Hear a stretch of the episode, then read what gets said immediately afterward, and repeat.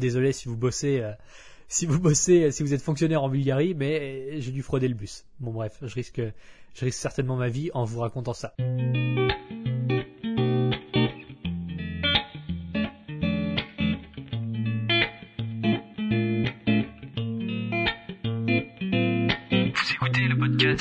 Rééquilibrage alimentaire. L'émission réservée à ceux qui veulent reprendre leur santé en main tout en continuant à vivre une vie sociale épanouie. Chaque semaine, venez discuter alimentation, mode de vie, perte de poids et bien-être avec Maël Brosso.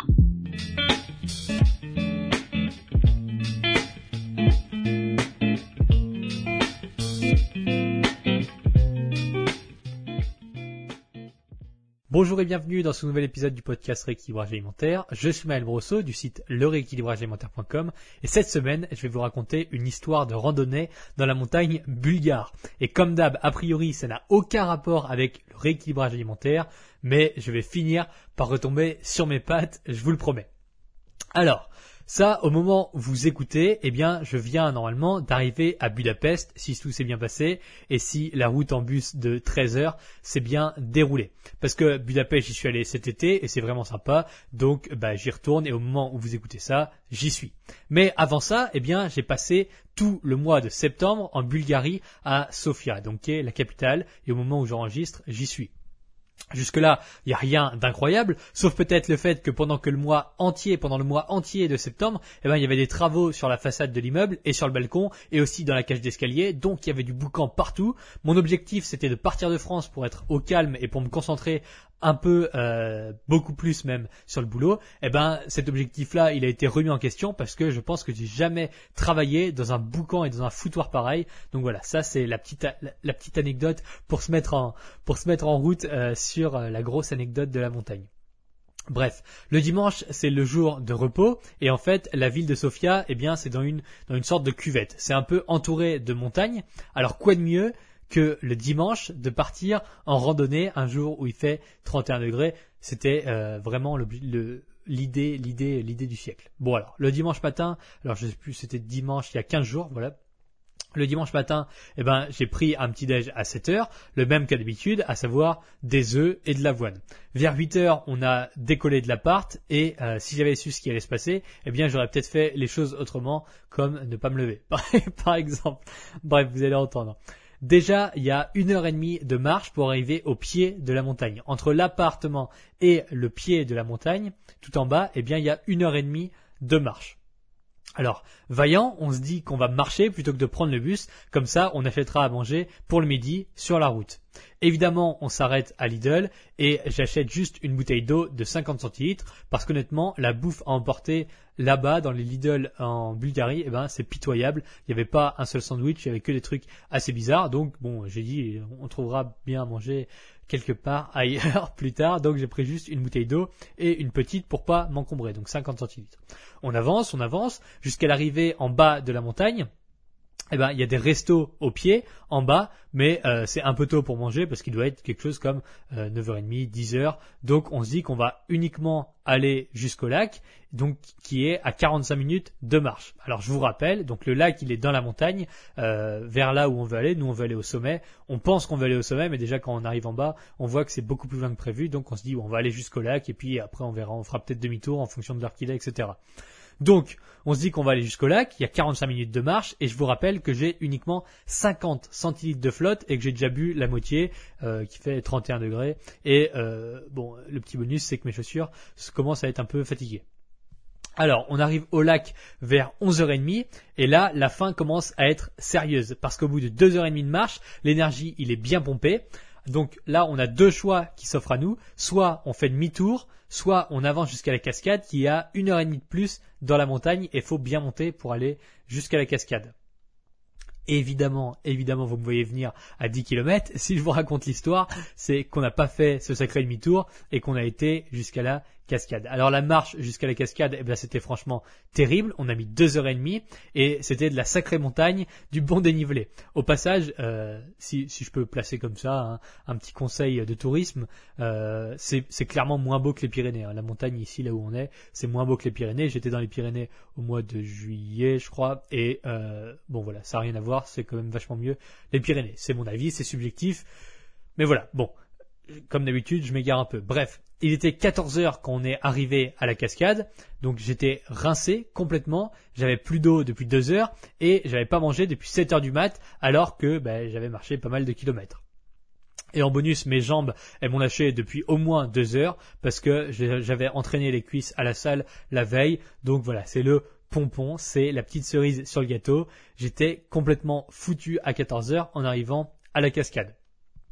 Alors, finalement, on a euh, malgré tout réussi à atteindre l'arrêt de bus en haut de la montagne à 17h et à rentrer en bus à l'appartement à 18h15. D'ailleurs, le bus, c'était assez euh, sympa. Il faut savoir que la plupart des gens ici, euh, en tout cas ceux qui ont plus de 40-50 ans, ils parlent pas un seul mot d'anglais, ou très peu. Donc on arrive au bus, et je demande au, au type de payer, quoi, un ticket. Et il dit non, non, pas de, pas de ticket, pas de ticket. Alors on voit tous les gens qui achètent un ticket et qui compostent le leur. Et nous, quand on demande d'en acheter un, il, veut pas, il veut pas euh, nous donner, il dit non, pas de ticket. Bon, heureusement, euh, il y a l'air d'avoir deux contrôleurs pour euh, tout le réseau de transport en Bulgarie, donc il n'y a pas, il y a pas eu de problème. Désolé si vous bossez, si vous bossez, si vous êtes fonctionnaire en Bulgarie, mais j'ai dû frauder le bus. Bon bref, je risque, je risque certainement ma vie en vous racontant ça. Alors, donc on est arrivé à l'arrêt de bus à 17h et on est rentré à l'appart à 18h15. Donc pour résumer, j'ai mangé un petit déj à 7h du mat. Entre 8h et 18h15, j'ai bu uniquement 50 centilitres d'eau et absolument rien bouffé. Évidemment, pendant cette période de temps, j'ai marché 19 km et fait environ 1000 mètres de dénivelé. Voilà, c'est euh, c'est petite journée tranquille, petit dimanche, petit dimanche tranquille en Bulgarie. Euh, alors forcément, j'ai eu faim. C'était super grave. Pourtant, je vous parle aujourd'hui. Donc ça veut dire que je suis là. Je suis pas Père Castor, donc on va aller un peu plus loin que juste vous raconter mon histoire. Dans la vie en général, et c'est encore plus vrai pour euh, les gens qui perdent du poids, eh bien ça arrive d'avoir faim. Souvent, on interprète ça avec une mauvaise euh, valeur, enfin on, on, donne une mauvaise valeur à la fin. Numéro 1, si j'ai faim, je ne suis pas, enfin, enfin c'est ce qu'on pense. Alors attention, je vais essayer de m'exprimer correctement pour euh, ne pas ne pas dire les choses que je veux pas dire. On interprète de la mauvaise façon. Donc on interprète en se disant si j'ai faim, c'est que je suis certainement en train de puiser du gras, donc je suis en train de maigrir. Ça c'est ce qu'on pense. Ensuite on pense si j'ai faim, c'est que mon corps a absolument besoin d'énergie, donc il est en train de le grignoter à l'intérieur, mais en fait, si c'est un message qui m'envoie pour me dire j'ai besoin d'énergie, il faut que tu me donnes de l'énergie. Ça, c'est ce qu'on pense. C'est grossièrement les deux façons de raisonner face à la faim. Et c'est évidemment faux dans les deux cas. Numéro 1, la faim n'est pas intrinsèquement liée à l'élimination du gras. Et numéro 2, la faim n'est pas toujours homéostatique. Donc on n'a pas toujours une faim qui est physiologique, qui est liée à un besoin réel de notre corps d'avoir de l'énergie. Voilà. Qu'est-ce qu'on fait? De la faim en pratique. Pour vous donner du contexte, pendant mon périple dans la montagne bulgare, eh bien, j'ai ressenti une faim vraiment puissante entre 11h30 et 13h, et ensuite, je n'ai plus jamais eu faim. Parce qu'en fait, quand on, le corps doit produire euh, une quantité d'effort importante, donc là en l'occurrence euh, gravir une montagne, eh ben il peut pas, il peut pas se perdre comme ça, il peut pas envoyer des signaux de partout. Il faut déjà qu'il envoie de l'énergie aux muscles et au cœur et à tous les organes qui sont euh, qui sont utiles pour un effort physique. Donc il va pas en plus rajouter une couche en disant oh je dois déjà forcer, c'est déjà fatigant, mais j'ai faim, c'est vrai, il faut que je me rappelle. Non, entre 11h et entre 11h30 et 13h, j'avais faim mais le corps, il sait prioriser. À quoi bon continuer à me puiser de l'énergie pour les signaux de la faim, alors qu'il faut objectivement de l'énergie pour venir à bout de cette montagne maudite? Donc, vous n'aurez jamais faim pendant 6 heures non-stop. Vous n'allez pas, c'est pas parce que vous avez faim à, euh, à 14 heures que vous allez avoir faim de 14 heures à 19 heures si vous ne mangez pas. Non, ça va durer une heure, une heure et demie, et ensuite ça va finir par passer. C'est comme ça. Votre cerveau, il va pas être constamment en train, sauf si évidemment vous y prêtez trop d'attention. Si vous passez votre temps à penser à manger, mais que vous pouvez pas manger parce qu'en l'occurrence comme moi vous êtes au milieu de la montagne, eh ben euh, vous allez forcément continuer à avoir faim. Mais au bout d'un moment, vous allez finir par segmenter. Et là, en l'occurrence, la priorité, c'était de venir à bout de la montagne avant de manger, parce que je savais qu'il n'y avait pas à manger autour de moi et que c'était pas possible de manger. Et mon cerveau, il n'est pas si débile que ça. Donc, si, si je me dis, il faut que je monte cette montagne, mais qu'en même temps, je suis là en train d'avoir constamment cette envie de manger, eh bien, ça va, ça va créer, euh, ça va créer de la confusion et ça va m'empêcher d'être performant pour monter la montagne. Donc, mon cerveau, entre 11h30 et 13h, il dit bon, j'ai faim, j'ai faim, j'ai faim. Et puis, quand il se rend compte que ça vient pas, il dit bon, finalement, il n'y a pas, il y a pas à manger. Donc, on va essayer de se sortir de cette situation le plus vite possible et en, en ayant le plus d'énergie disponible. Donc, on sort de la montagne et après, on s'attarde sur la faim. Mais voilà, vous n'avez pas faim pendant 6 heures de suite. C'est comme un, un bébé qui pleure par exemple, vous le séparez de, de, de la chambre des parents pour l'emmener dormir ailleurs, ou un bébé ou un enfant de 3 ans plutôt, eh ben, il va pleurer. Il va pleurer, mais il va pas pleurer pendant 6 heures de suite si jamais vous ne venez pas le voir. Il va pleurer un quart d'heure, 20 minutes, une demi-heure, une heure peut-être pour les plus téméraires, mais si vous allez jamais le voir, eh ben il va finir par s'endormir. Et puis au bout euh, de 15 jours, eh ben il pleurera plus qu'un quart d'heure, et puis après il pleurera plus du tout parce qu'il sera habitué. Donc votre corps, il va pas s'habituer, mais ce que je veux dire, c'est que vous n'allez pas avoir faim pendant 6 heures de suite, une faim hyper intense. Non, vous allez peut-être y penser de temps en temps, ça va peut-être revenir par à coup, mais si vous avez vraiment faim, eh bien ça va durer pendant une heure, une heure et demie, et ensuite vous allez passer à autre chose parce que votre corps il a compris que non, il n'y aurait pas à manger de toute façon. Comme l'enfant il a compris que non, ben, papa et maman ils viendront pas me voir, ils viendront pas me parler, ils prêteront pas attention à moi tant que je dors pas. Donc au final au bout d'un moment j'abandonne, je suis trop fatigué, je m'endors. Eh ben le corps il abandonne pas parce que vous inquiétez pas, il va pas vous laisser mourir. C'est pas en 6 heures qu'on meurt de faim certainement pas, même en montant une montagne. Mais euh, il vous dit, oh, ok, j'ai compris, j'aurai pas à manger, donc maintenant je vais me concentrer à monter cette maudite montagne. Donc voilà, vous, euh, on va se faire une petite liste pour que ce soit clair et compréhensible pour vous. Numéro 1, vous pouvez vivre plusieurs semaines sans manger.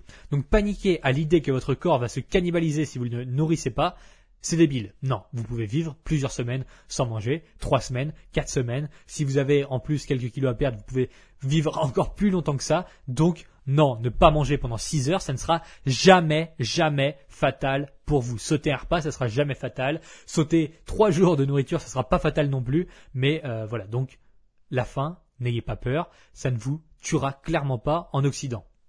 En tout cas. Ensuite, vous n'allez pas ressentir la faim de façon constante pendant plusieurs heures. Il y a un moment où le corps arrête. C'est comme vous. Si vous voulez entrer chez quelqu'un, par exemple, et eh bien vous frappez à la porte, mais si ça n'ouvre pas, vous ne frapperez pas à la porte pendant 6 heures non-stop. Non, il y a un moment où vous allez comprendre que de toute façon la personne est pas à l'intérieur, donc vous allez arrêter de vous casser les phalanges sur la porte, à taper comme un fou. Non, bah, le corps il est pareil, il est pas débile, il va pas taper à votre porte pendant 6 heures non-stop. Il comprend que au bout d'un moment, eh ben non, il y aura pas à manger, donc on va se concentrer sur le reste et on renvoie, on renverra le signal de la faim plus tard dans un autre moment, mais on va pas euh, envoyer le signal pendant 6 heures non-stop. Numéro 3, avoir faim n'est pas synonyme de besoin énergétique. Votre corps réagit peut-être simplement à une habitude, à une pulsion, à une envie. Grossièrement, si vous attendez que la faim passe euh, pendant au moins 15 minutes, eh bien votre corps n'avait pas vraiment besoin de nourriture. Donc si vous ressentez l'envie de manger, vous restez là et si par exemple c'est pas l'heure de manger ou si d'habitude vous mangez pas à cette heure-là ou si vous pensez que c'est potentiellement juste pour grignoter ou juste parce que vous avez envie, vous restez assis, vous continuez, vous restez assis ou debout. Euh, je vais pas vous dire ce que vous avez à faire, mais vous continuez à faire ce que vous faisiez. Et si au bout de 15 minutes la faim n'est pas passée, eh bien c'est certainement une faim sérieuse et un besoin du corps. Si au bout de 15 minutes la faim est passé. Bon, c'était juste une gourmandise, ou c'était juste parce que vous vous ennuyez, ou c'était juste parce que vous aviez envie de manger, ou juste parce que vous avez vu un aliment à la télé et que ça vous a donné euh, la faim. Mais c'était pas une faim physiologique. Donc, pas la peine de sauter sur l'occasion. Si vous avez faim, c'est pas nécessairement parce que vous avez besoin de manger, c'est peut-être parce que vous avez juste envie de manger. Donc si vous attendez 15 minutes et que vous laissez le temps passer, eh bien souvent la faim va euh, disparaître et c'était juste une preuve que vous n'aviez pas vraiment besoin de manger. Et donc euh, numéro 4, la faim, euh, avoir faim, c'est pas non plus synonyme de perte de gras. Il est possible d'avoir faim en étant en surplus calorique. Donc voilà, avoir faim, c'est pas forcément, ça veut pas forcément dire que vous êtes en train d'éliminer du gras pendant que vous avez faim. Si vous n'êtes pas en déficit calorique et que vous avez faim, eh bien, vous n'allez pas perdre de poids. Voilà. Euh, non, si vous êtes en déficit calorique et que vous avez faim, alors voilà, oui c'est ça, j'ai dit exactement l'inverse de ce qu'il fallait dire. Si vous êtes en déficit calorique et que vous avez faim, eh ben vous allez perdre du poids parce que vous êtes en déficit calorique, mais c'est pas parce que vous avez faim que vous perdez du poids. Si vous êtes en surplus calorique et que vous avez faim, vous n'allez pas perdre de poids. Au contraire, vous allez prendre du poids parce que vous mangez plus que ce que votre corps a réellement besoin et avoir faim ou pas, ça change rien là-dedans. Si vous mangez plus, eh ben vous prenez du poids. Alors, qu'est-ce qu'il faut retenir de ce podcast? Numéro 1, je suis encore vivant, donc ça c'est cool, j'ai survécu à la montagne bulgare. Numéro 2, paniquer à l'idée d'avoir faim est une erreur. Oui, c'est chiant, oui, c'est désagréable, mais non, vous ne mettez certainement pas en danger votre corps. Vous n'allez pas faire d'hypoglycémie si vous ne mangez pas dès que votre estomac s'énerve. Alors, ok, ma condition physique me le permet, c'est un bon contre-argument, mais si je suis capable de monter une montagne sans manger pendant 12 heures, eh bien vous, pourrez certainement tenir une heure de plus avant de passer à table pour dîner, plutôt que d'aller grignoter je sais pas quoi, juste parce que vous avez faim entre guillemets. Numéro 3, vous pouvez facilement repousser la fin. Il existe plusieurs techniques et pour cela, je vous renvoie vers ma vidéo YouTube. Vous avez juste à, aller sur Google, taper YouTube ou aller sur votre application et vous tapez dans la recherche trois astuces pour ne plus avoir faim et vous allez voir ma grosse tête sur un fond vert où j'ai marqué trois astuces pour ne plus avoir faim. Si vous n'avez pas vu cette vidéo, elle est vraiment cool et elle a aidé pas mal de gens. Numéro 4, euh, il y a des gens dans le monde qui mangent moins de 500 calories jour. Alors c'est pas par choix, mais c'est parce qu'ils n'ont que ça. Alors effectivement, avec le temps, c'est de moins en moins. On arrive à sortir les gens de la pauvreté et de la famine à une vitesse incroyable depuis 13 ans. C'est juste la petite note positive du podcast quand même, parce qu'il faut le souligner. On a beau, euh, on a beau citer et on a beau pointer du doigt tous les drames et toutes les choses qui se passent mal dans le monde. Je suis désolé, mais de l'autre côté, on a quand même sorti des millions et des millions de personnes de la famine euh, sur ces 13 dernières années, et ce qui est absolument incroyable. On a battu toutes les statistiques et toutes les prévisions qui étaient faites, et pourtant elles étaient optimistes. Bref, de 3 ans, euh, enfin bon, vous pouvez faire des recherches là-dessus euh, si jamais vous voulez garder espoir en humanité, plutôt que ces, toute, cette, toute cette vague de haine qui dit qu'on est en train de détruire tout ce qu'on fait. Bref. Euh, je suis pas bon. je vais, je vais essayer de pas trop, pas trop m'égarer là-dessus. Donc, il, est vrai qu'il y a encore des gens aujourd'hui qui ne mangent pas du tout, du tout à leur faim. C'est un drame. Il y en a qui mangent moins de 500 calories par jour. Ils ne le font pas par choix, mais parce qu'ils n'ont que ça. Donc oui, être en déficit calorique à 1200 calories c'est pas fun tout le temps, c'est pas rigolo tous les jours de ne manger uniquement que 1200 calories. Simplement, vous avez une bonne raison de le faire et ensuite, vous n'êtes sûrement pas en danger de mort imminente. Donc, alors je vous dis pas à chaque fois que vous avez faim de penser à quelqu'un qui est en train de, de, mourir de faim ou de manger que 500 calories par jour ou qui est en dénutrition. Je vous dis pas ça. Je vous dis simplement que c'est une réalité du monde. Donc en faire tout un plat, attention c'est une blague de contexte. Donc euh, se plaindre de façon excessive d'avoir faim et de dire oh non on mange que dans une heure c'est trop dur je vais mourir. Non, vous n'allez pas mourir, vous pouvez vivre trois semaines. Oui, c'est chiant, mais non, vous n'êtes pas en danger. Par contre, il y a des gens dans le monde qui sont potentiellement vraiment en danger parce qu'ils ont faim. Donc voilà, c'est pour un peu recontextualiser l'idée de la faim. Oui, c'est chiant. Oui, c'est fatigant, mais rappelez-vous que vous faites partie des 1% des plus riches dans le monde et que si jamais vous faites partie de cette catégorie-là, votre faim, en fait, c'est un problème de riche d'avoir faim quand on fait partie de cette catégorie-là de personnes. C'est juste un petit truc. Alors, je vous dis pas que moi, j'y pense à chaque fois. évidemment que je suis un imbécile et qu'on est tous des imbéciles et qu'on est tous des idiots et qu'on se plaint de choses qui, au final, euh, qu'on considère comme acquises alors qu'elles ne sont pas du tout. Mais voilà, c'est juste, euh, si jamais ça peut vous rappeler un peu euh, ce qui se passe ailleurs. Voilà, je, je, m'inclus largement là-dedans et, et voilà. Numéro 5, bien plus souvent qu'on ne le pense, la faim n'est pas liée aux besoins de votre corps, mais juste à la volonté de votre esprit. Alors on vulgarise en disant c'est de la gourmandise. Oui, souvent, vous n'avez pas besoin de manger, mais vous avez juste envie de manger. Dans ce cas-là, on peut affilier ça à une faim émotive, donc ça peut être manger pour combler l'ennui, le stress, la colère, la peur, la frustration, etc.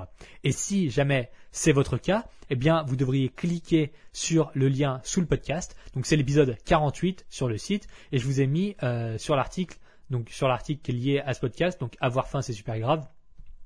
Vous, euh, vous, pouvez cliquer sur le lien qui est en dessous l'article qui s'appelle Programme J'arrête de manger mes émotions. Si vous cliquez avant le dimanche 13 octobre à minuit, eh ben, vous pourrez rejoindre mon nouveau programme que je viens de créer, qui est absolument incroyable. Pour le moment, les retours sont incroyables dessus, donc c'est top. Et si jamais vous cliquez après le 13 octobre, eh ben, vous pourrez vous préinscrire gratuitement pour la session suivante du programme. J'arrête de manger mes émotions. Vous pouvez juste cliquer dessus euh, pour lire la page de présentation et pour que pour avoir un peu une idée de ce que de ce qui va se passer dans ce programme. Bref, voilà, j'ai pas envie de m'attarder là-dessus parce que normalement déjà j'en parle pas sur les podcasts. Alors c'était un épisode un peu particulier où je me suis mis dans la peau d'un conteur d'histoire. Pas sûr que je puisse partir en tournée pour raconter cette petite anecdote euh, dans toute la France, mais au moins je l'ai fait ici. Et mine de rien, vous êtes plusieurs milliers à m'écouter parler de la montagne bulgare. Alors pour ça, je vous remercie. C'est notamment grâce à vos évaluations iTunes que le podcast a ce niveau de succès relatif dont je suis très très heureux.